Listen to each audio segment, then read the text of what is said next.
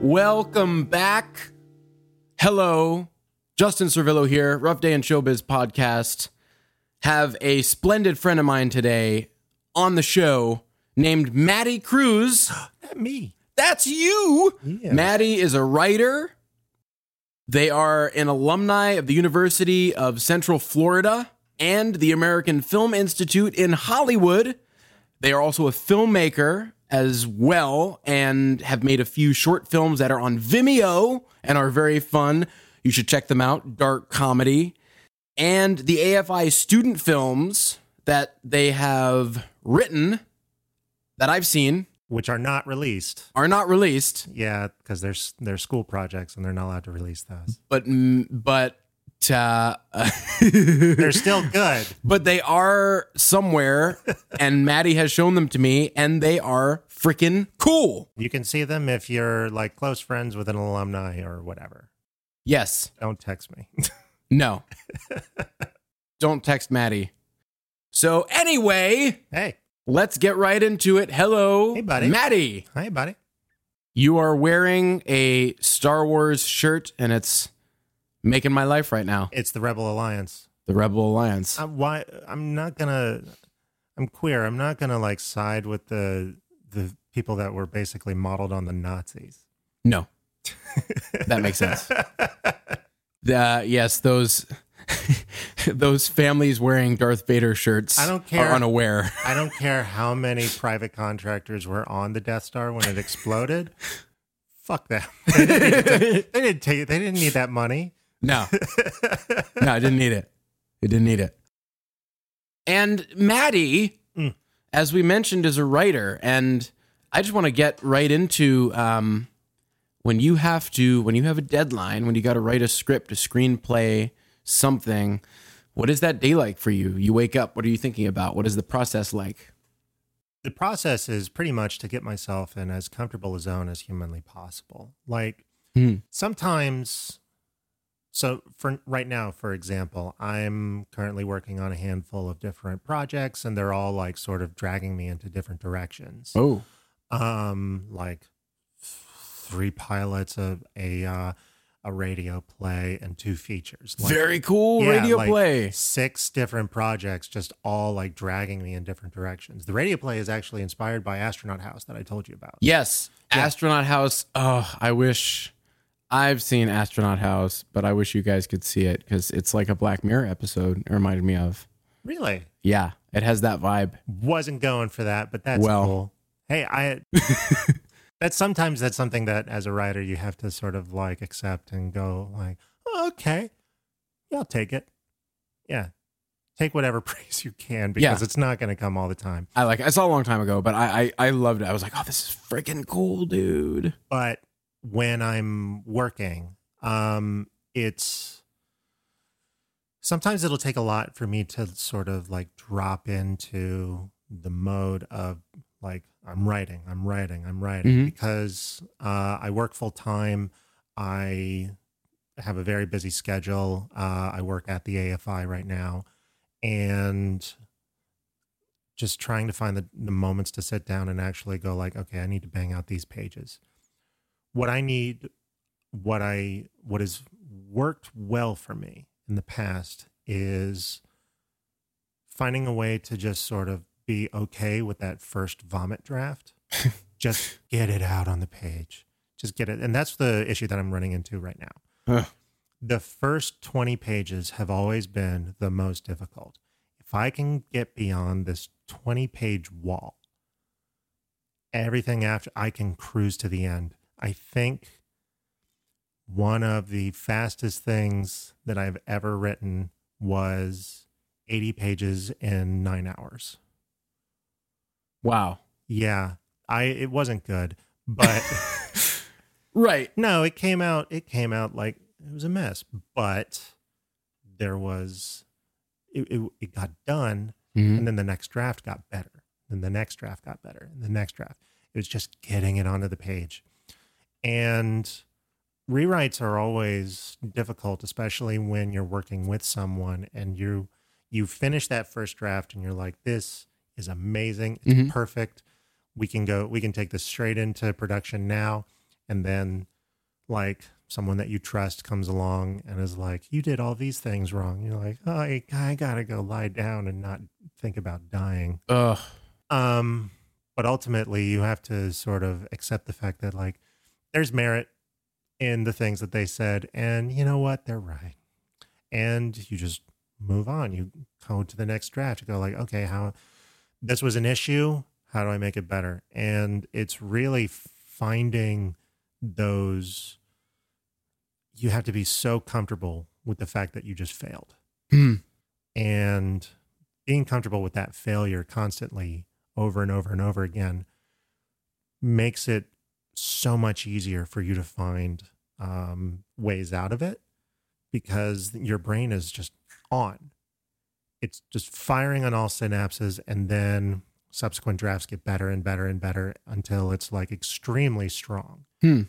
Um, and I ran into that with a handful of uh, projects that I wrote while I was at, at AFI and before AFI, and since then. Um, stuff that's gotten me notice, stuff that's gotten me meetings, Wow. um, stuff that may get me an agent yes. at CAA. I mean, that's Oh. I, I mean, like, fingers crossed. I'm just having just a few contacts with the dude.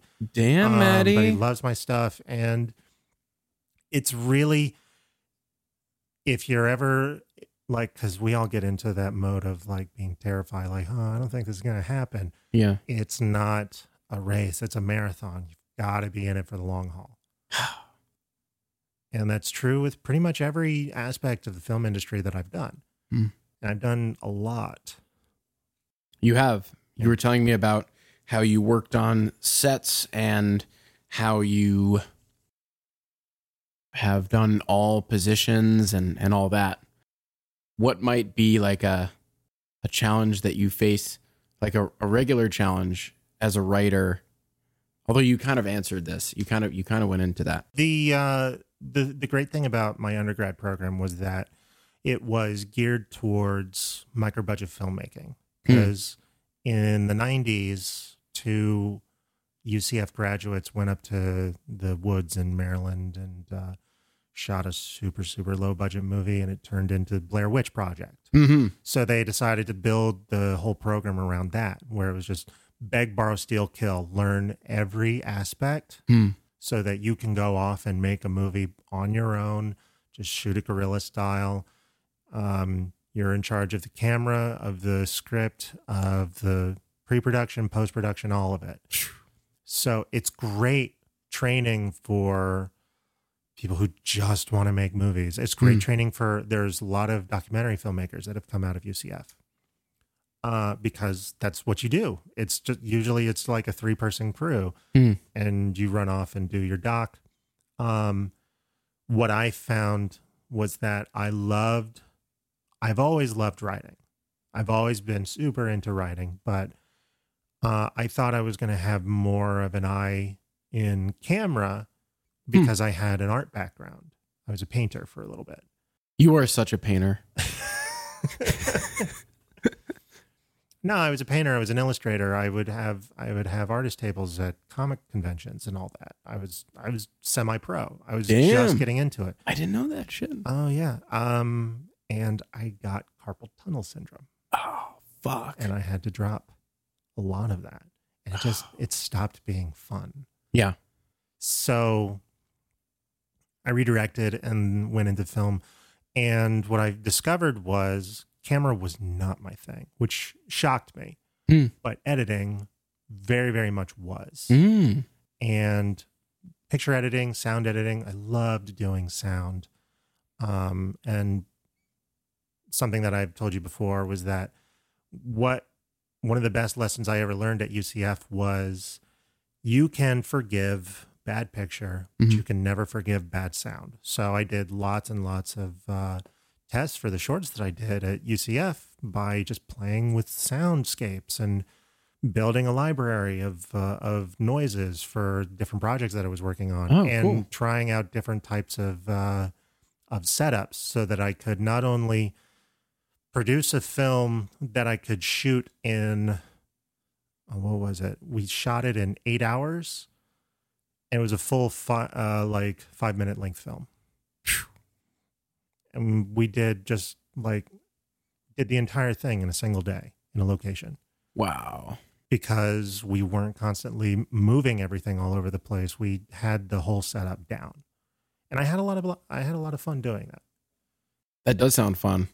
And it also like keeps you aware of things that most people don't think about when they first start going into film, like the noise that you don't hear until you're finally editing your film. Like That uh, ominous, mm, that's just there and you didn't hear. it. Yeah. is yeah what is that noise is that the air conditioning is that the Right, yeah, washer yeah. the Like, dryer what even is that? Yeah. um Like is- there's there's no electronics in that room. There's there's no generators of any kind in that room. Where is that coming from? it's a blank room. i have some fun stories about noise Oh yeah, yeah. Me too. Yeah, not fun. And it's um I'm sure you could get it out, but it's your audio is pretty much fucked. yeah If you if you've got that, it's like mm, you have to do so much digging Yeah. in in pro tools or audition just to just to narrow down that one thing god fucking help you if it's if it's uh something that changes pitch hmm. and then you have to find it for every single fucking frame. and then you just want to weep and just stab your eyes out. And then you get to learn the wonderful world of ADR, hmm which I did. I was an ADR tech on a documentary. Oh, cool. Mhm. ADR is cool. I like um I really enjoyed it. when it's done well. It it's very I very much appreciate it. Yeah. You know, in movies, um, when it's done poorly, it's actually amazing how many like iconic movies have bad ADR. like I mean, Like, the most rec- the most recognizable ADR is usually the stuff that you hear on network TV when they're covering up a swear word with something Oh, right. absolutely ridiculous. yes, Did did Bruce Willis really just say Mr. Falcon, or was that someone else? Mr. Falcon. Oh my God, that's Mr. Falcon. that is very sad. Um, could we just maybe think of a better word? some- Motherfucker. Right, right, or just um, not censor anything. That'd be nice. The one that uh, has always just like thrown me was Mamma Jamma. Mamma jamma. Yeah, like Wow, who says that? nobody, Not a not nobody a at all. Flabbergasted. See, that's a real word, Yeah, and I could actually conceive of someone saying flabbergasted, but not not in the moment when you walk in on your wife uh, fucking the neighbor. Like I'm flabbergasted, and like he didn't say that. I'm flabbergasted, flabbergasted. Oh God.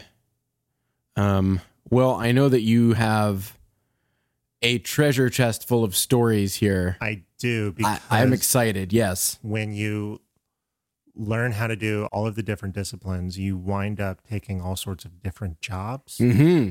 And a huge portion of my career back when I was living on the East Coast was day playing. I day played Hmm. for commercials and for TV shows, uh, just all the time. That was how I made most of my money. Mhm.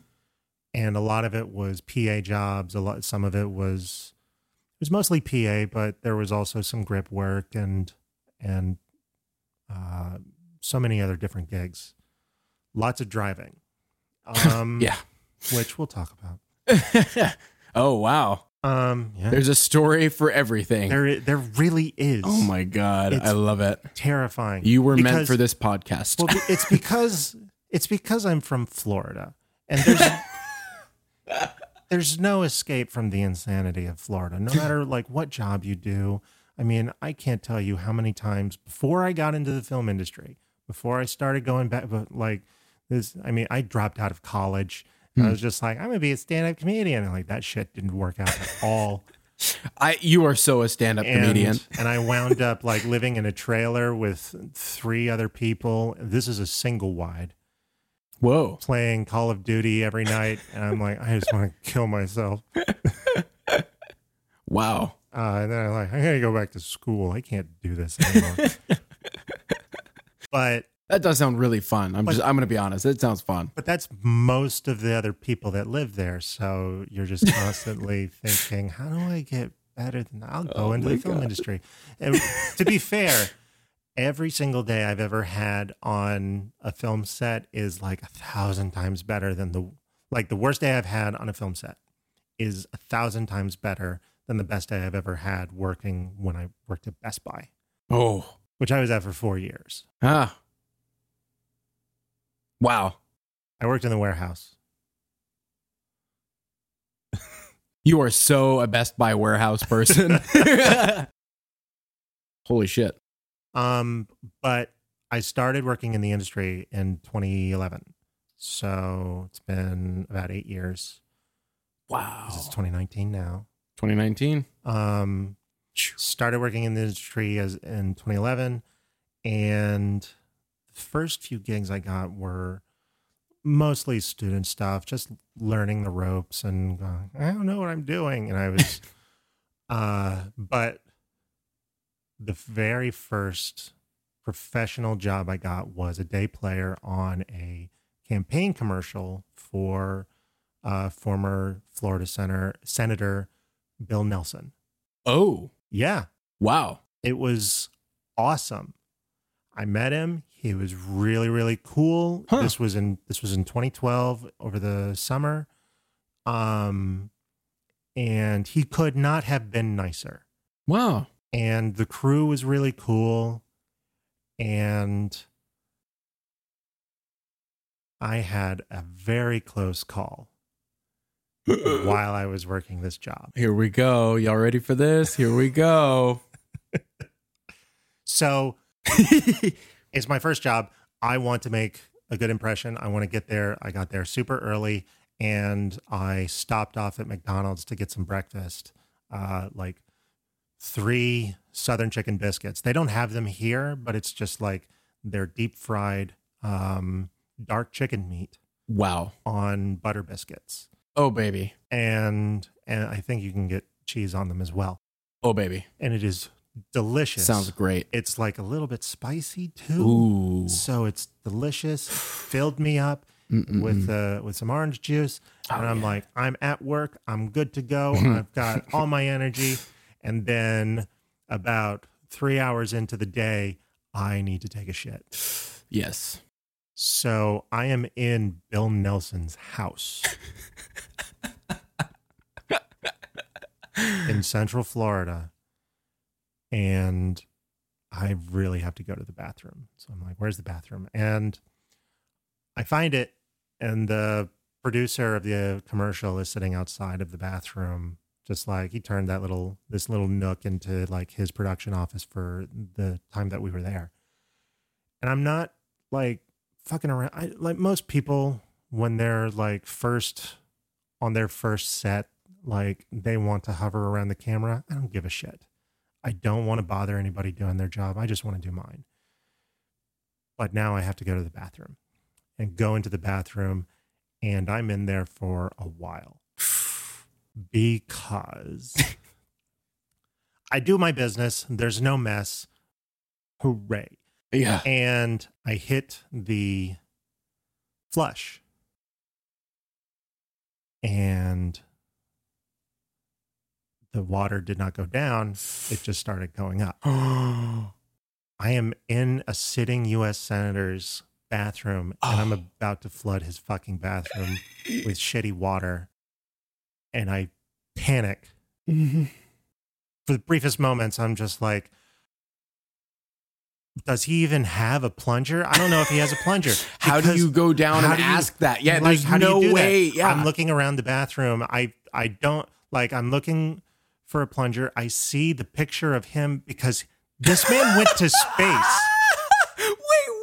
I see a picture of him with his sh- space shuttle crew because he went up into space.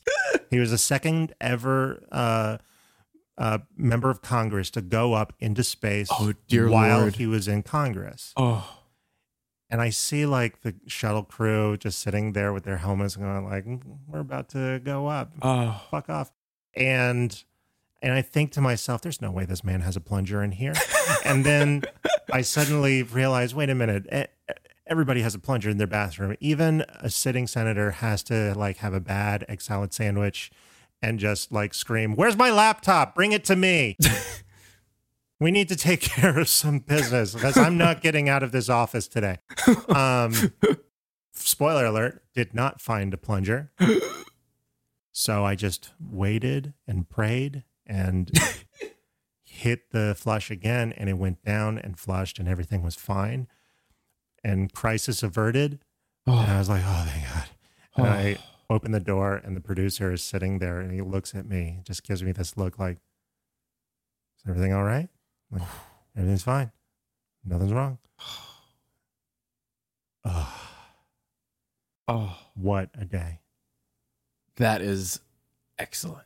Got paid three hundred dollars to almost uh, destroy Bill Nelson's. The detail of him with the sh- the, the space shuttle crew is Absolutely real. I That is- couldn't believe it. so. You're about to flood this bathroom with this iconic man. Yes, He had, and you know, it's why would he have the it, the picture is special to him? It's in the bathroom. right. I mean, he's like, or maybe it's not special to Maybe, him. I think I don't it's know. special. I think You don't want to flood that bathroom. I also basically. think that it's kind of like bragging because he's just like, yeah, yeah, you're in my bathroom. You're about, Oh, yeah. you're about to take a piss. this is what I put in the bathroom. Guess what I'm? Guess, yeah, this is only one of my many achievements. Yeah, imagine what's in my office. right. Uh, Fuck that's you. right, right, right, right. But good for him. That's pretty cool. I would also do the same thing if I had a picture with the space shuttle crew. I would probably put it front and center in my Mhm. house. Yeah. Um, wow, that's an awesome story. I love that. Oh dear lord.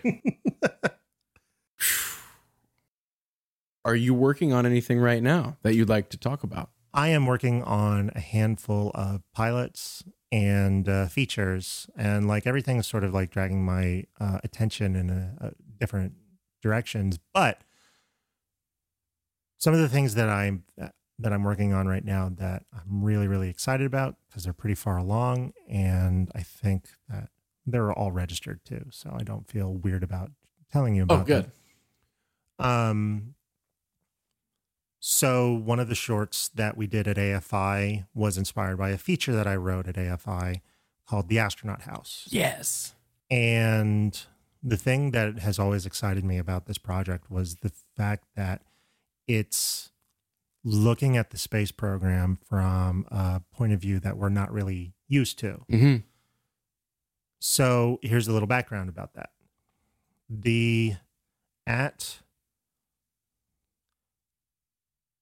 at Kennedy Space Center, uh, back before they built up like all the extra rocket pads Mm-hmm. and turned it into a civilian launch center for NASA, there were all these beach houses all along the shore um, on Cape Canaveral.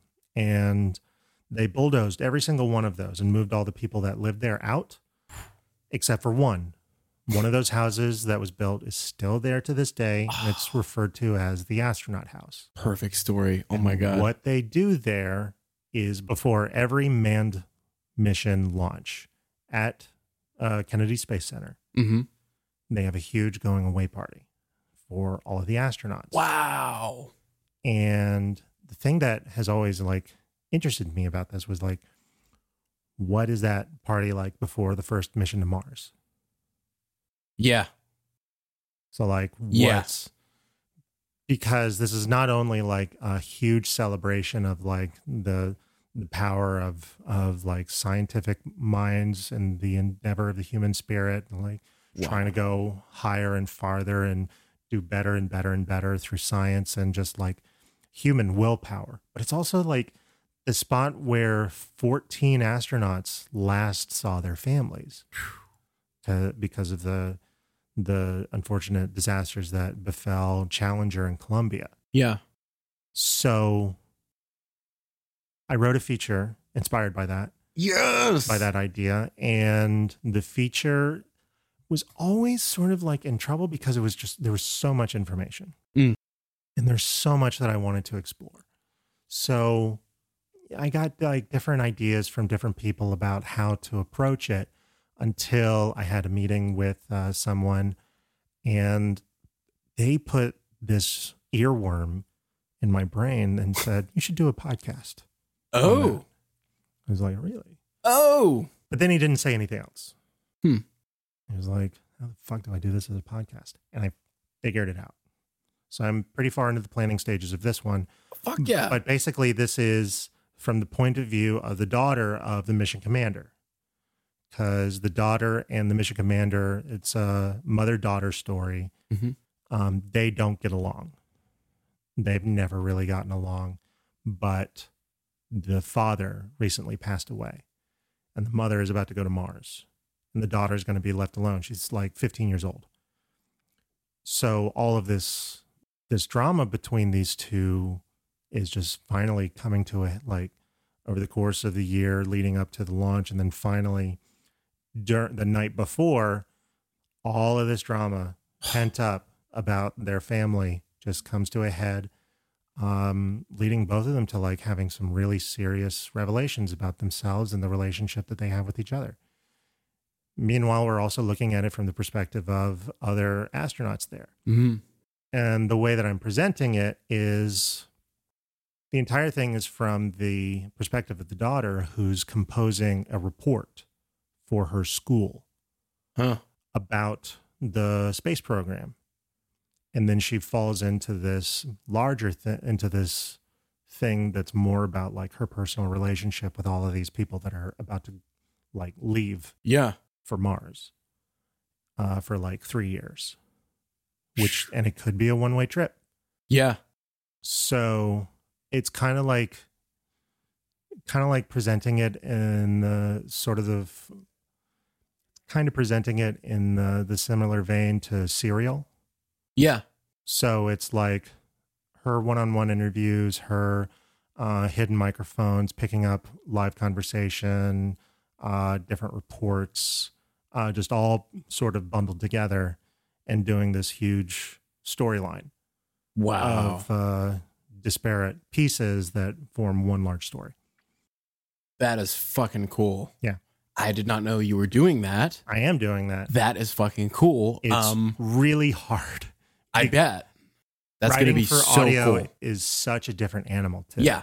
Yeah. because it's a completely different form. I, Very difficult. Forever to f- to find the proper format for writing the script, and like now it feels like okay, I think I'm I think I'm ready to go to pages. I think I'm ready to like Wow. really get into it. So I'm doing that. I'm also doing something with my friend JW. We're working on a project, uh, a pilot, a 30 minute um, plot based single camera comedy show Cool. uh, about the end of the world. so here's a concept the world is ending. yes. It's gonna end. Like, there's a giant uh, gray alien cube about a quarter the size of the moon hurtling towards the planet, and it's not stopping.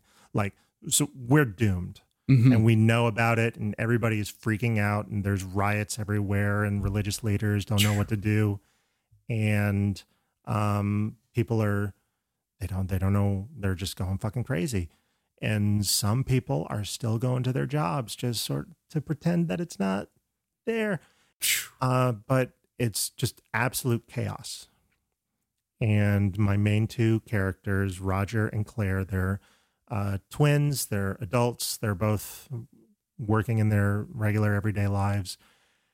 He's at his job. There's hours to go. And he finally decides, I'm glad the world is ending because I hate every single one of you. fuck you. Fuck you. Fuck you. fuck, especially fuck you. You're cool, but fuck you. you are also the person to write this. Right. Um, so like he just tells off everybody that he knows, and then he goes door to door, tells off everybody that he knows. And Wow. uh, meanwhile, his his sister is like she's been bored with the same boring ass husband for Hmm. her whole her whole life and she's just like i'm gonna fuck this guy at at her job that she's wanted to for a long that she's always felt like sweet on. And they they like do the things that they always wanted to do. Yeah. and uh, they're like all right bring on the apocalypse. And roger falls asleep on the on the front lawn in a lawn chair with his like directed towards the incoming cube. And when he wakes up the skies are clear. The cube is gone the world is saved Oh. oh no and the the whole show is about uh them and the rest of the world just sort of dealing with the aftermath of Of them going on this bender. massive it was a massive near death experience wow. worldwide That's so good. and they're traveling across the country to to find their mom uh because the mom went missing Hmm. and they're like we don't love her but we should find out what happened to her we don't know if we're going to kill her when we get there or not whatever but it's just they're sort of riding this high of sort of restarting their lives and they pick up this uh teenage girl named Emma who's she's been sheltered her whole life by these uh, conspiracy theory loving parents Oh. Um and it's like this place is really fucked up Is there's chaos everywhere. Was it always like this? This is a walmart. This is pretty much par for the course. But the entire thing is about the apocalypse and like what it does to people and what it does to the psyche of, of human beings and what it's like to sort of be told hey you don't have to worry about that anymore. Like i'm still kind of worried. Um and uh, the Yeah. name of the the show is apocalypse later Fuck yes. Fuck yes.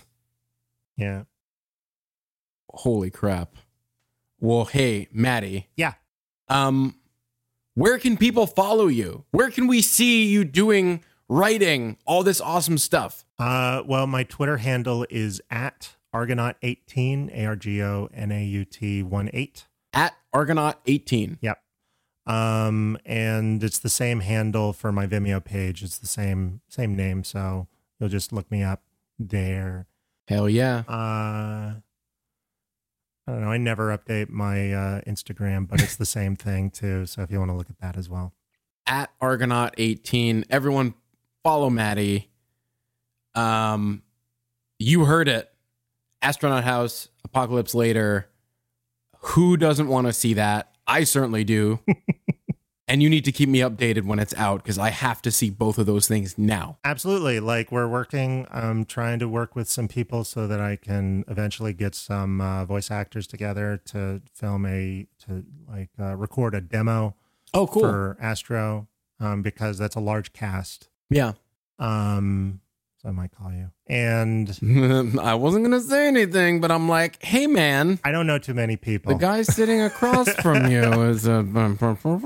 Thank you. and and me and my friend uh, J Dubs are gonna we're trying to put together something for uh, teaser so that we can start marketing Apocalypse later around. I fucking Hopefully love that. sell it. I love that so much. oh my god. Um, Everybody has responded really well, and I'm Yeah. It just makes me more and more excited, and I get the same kind of responses from all of the other projects that I work on. I love that. Yeah. Well, they're great ideas. They're just great ideas. They're things that I we want to see. I've never one of the things that I love about the sort of stuff that I write is that I don't chase genre necessarily. I chase the concept Hmm. that I really enjoy. Like if the concept excites me, like the apocalypse or something about like a soldier with PTSD who does stand-up comedy, which Yeah. is which is blue, which is Yes. being rewritten currently Oh. or um, an American teacher living and working in northern Iraq uh, during the occupation. Like that was something else that I've written. Mhm. So I ch- and those are they're all different genres, and there's plenty of comedy and and drama in every single one of them. But it's more about chasing the subjects that really really interest you. That's the stuff that I love to write. and they really are rich concepts. You always have rich. There is never a flimsy. There's never a, a thin concept in anything you write. It's always such a dense, complicated topic that you you want to see where with lots of complex parts. Um. Well, hey, Maddie, Yeah. I love you. Oh, I love you too, Justin. Thank you for coming. This was a blast. It was. Thank you for listening, everyone. Maddie's going to say goodbye to you as well. Bye. I love you.